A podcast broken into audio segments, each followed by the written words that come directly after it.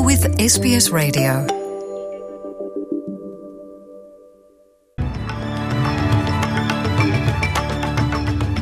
In this bulletin, traditional landowners from the Tiwi Islands urge government to stop controversial gas project. Prime Minister Anthony Albanese preempts difficult decisions to be made in October budget. And Liz Truss is officially British Prime Minister.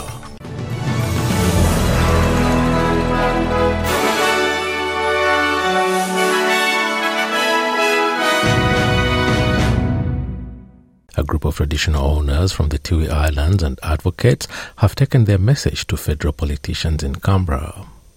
They argue oil and gas company Santos has not properly consulted with leaders of the Munupi community over its offshore Barossa gas project. The company wants to drill for gas in the Timor Sea near the twin Tiwi Islands just north of Darwin.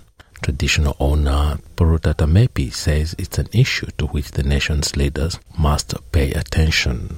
We want the, um, the, the politicians to take a genuine interest uh, and action in uh, trying to stop, uh, well, in stopping the, the, the drilling.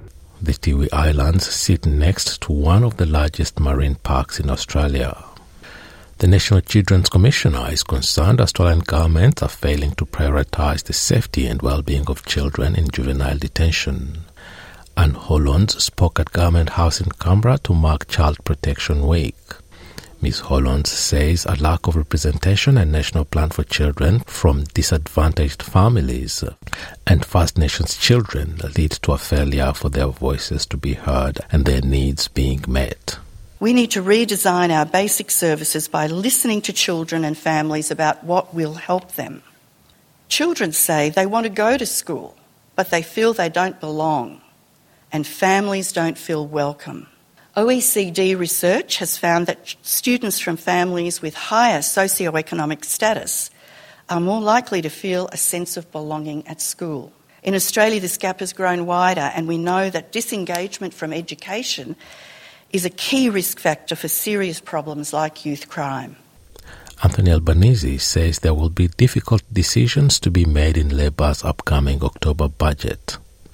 Labor has already flagged it is looking to rein in spending because of large levels of Commonwealth debt. The Prime Minister says he's being upfront about possible cost cutting measures to the Labor Party room and the Australian people as the government also grapples with the need for cost of living relief measures. We've inherited a trillion dollars of Liberal Party debt. Uh, when interest rate rises, uh, so do the repayment costs uh, of that Liberal Party debt. Uh, what that means is that we can't do everything that we would like to do. The pharmacy sector has welcomed a federal government announcement that it will lower the cost of medications listed under the nation's pharmaceutical benefits scheme. The government plans to introduce legislation in Parliament today that it says will make the cost of PBS scripts cheaper by up to almost 30% from January next year. Pharmacy Guild of Australia President Trent Twomey says community chemists have increasingly been hearing patients say they cannot afford prescribed medications and that they often have to decide who in the family will go without in order to cover food and utility expenses. He says the measure will make a real difference to customers. This is something that's going to take a real meaningful first step to returning the principle of universal healthcare to Australia. Um, and, you know, there's no use accessing a GP if you can't afford then to go and see your pharmacy.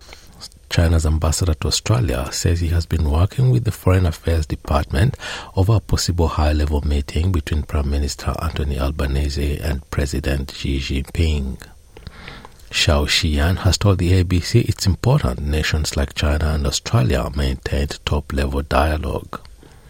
There have been ongoing diplomatic tensions between the two nations, most recently over Foreign Minister Penny Wong's commitment to concerted action on a recent report that identified widespread human rights abuses against Uyghur Muslims in the northwest province of Xinjiang. The ambassador says China will not retaliate against Australia for doing so. As Ambassador, I'm not going to suggest to punish Australia for making mm-hmm. their statements. Australia is entitled to their own views. But I, am going to suggest that uh, Australia should check against the facts before make a serious statement. The ambassador has also mentioned tensions over Taiwan. He says people who advocate for full independence from China will be punished according to Chinese law. The president of Timor Leste is expected to seek solutions to a deadlock over lucrative gas fields when his Australian visit begins in earnest today. Senator Wong was in Timor's capital Dili last week for discussions on resolving a dispute over the locations of a gas processing hub which Timor Leste is entitled to claim 70% of royalties from. The Greater Sunrise gas field is located in the Timor Sea and off the northwest coast of Australia. Dr. Jose Ramos Horta will also deliver a televised address to the National Press Club this afternoon. The Prime Minister of Solomon Islands has responded angrily to an Australian offer to fund the island's next national election. Manasseh Sogavare has reportedly described the offer as an assault on its democracy and akin to foreign influence in the nation's internal affairs. Mr. Sogavare's reaction has in turn been criticized by the Solomons opposition leader Peter Kenilorea Jr., who says the Prime Minister appears intent on holding on to power. The offer to fund the election followed remarks by Mr. Sogavare that the scheduled next national elections might have to be postponed because Solomon Islands could not afford to hold the ballot and the Pacific Games in 2023.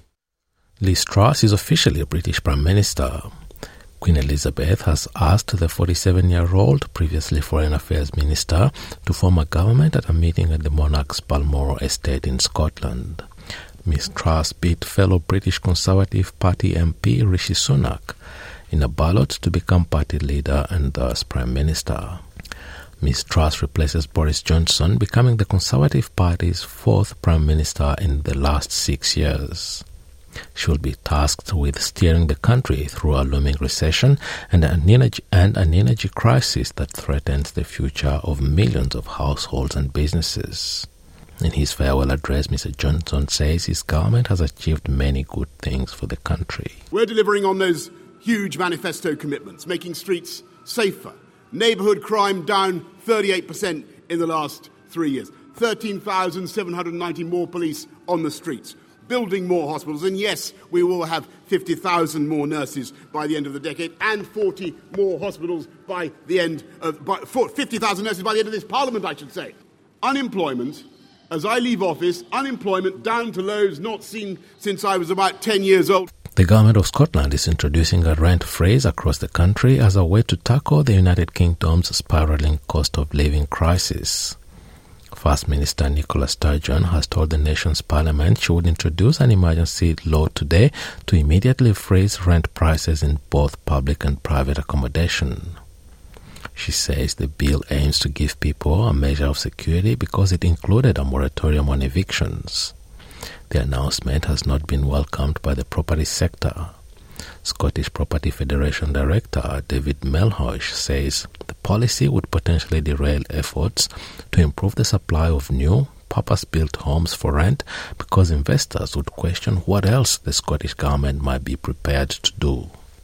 The International Atomic Energy Agency has called for fighting to be halted around Europe's biggest nuclear power stations, saying its experts have found extensive damage at the plant on the front in the Ukraine war. The agency's long awaited report on the Zaporizhia power plant has not assigned blame for the damage, but it says there is a risk of, a di- of disaster if the shooting does not stop. The United Nations has joined the nuclear agency's call for calls for calm.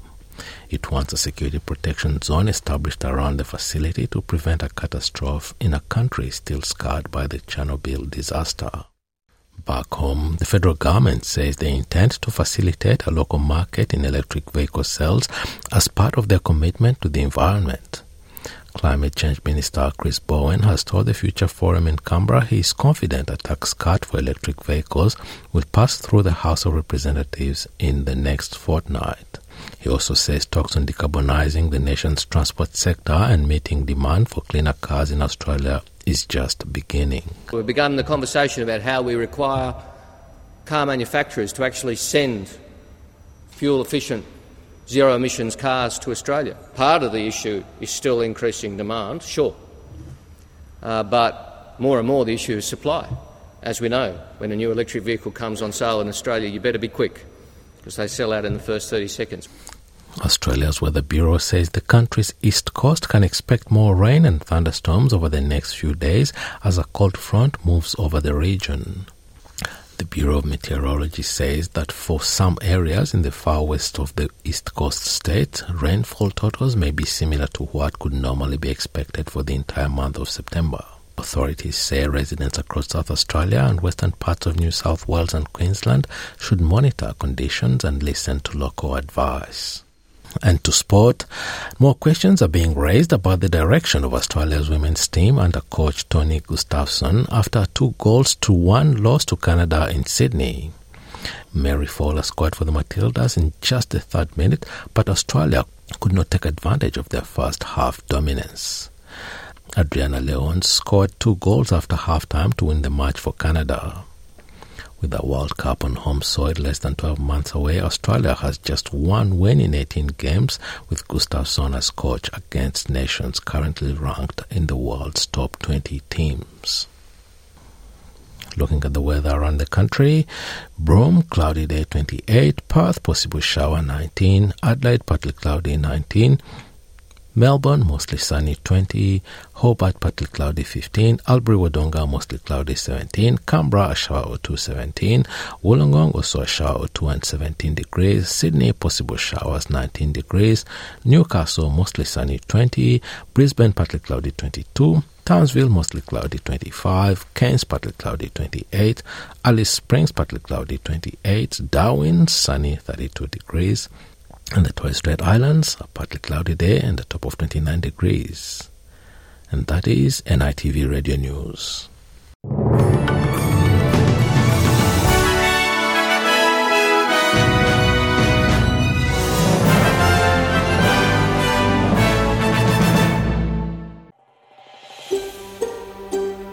Want to hear more stories like this? Listen on Apple Podcasts, Google Podcasts, Spotify, or wherever you get your podcasts from.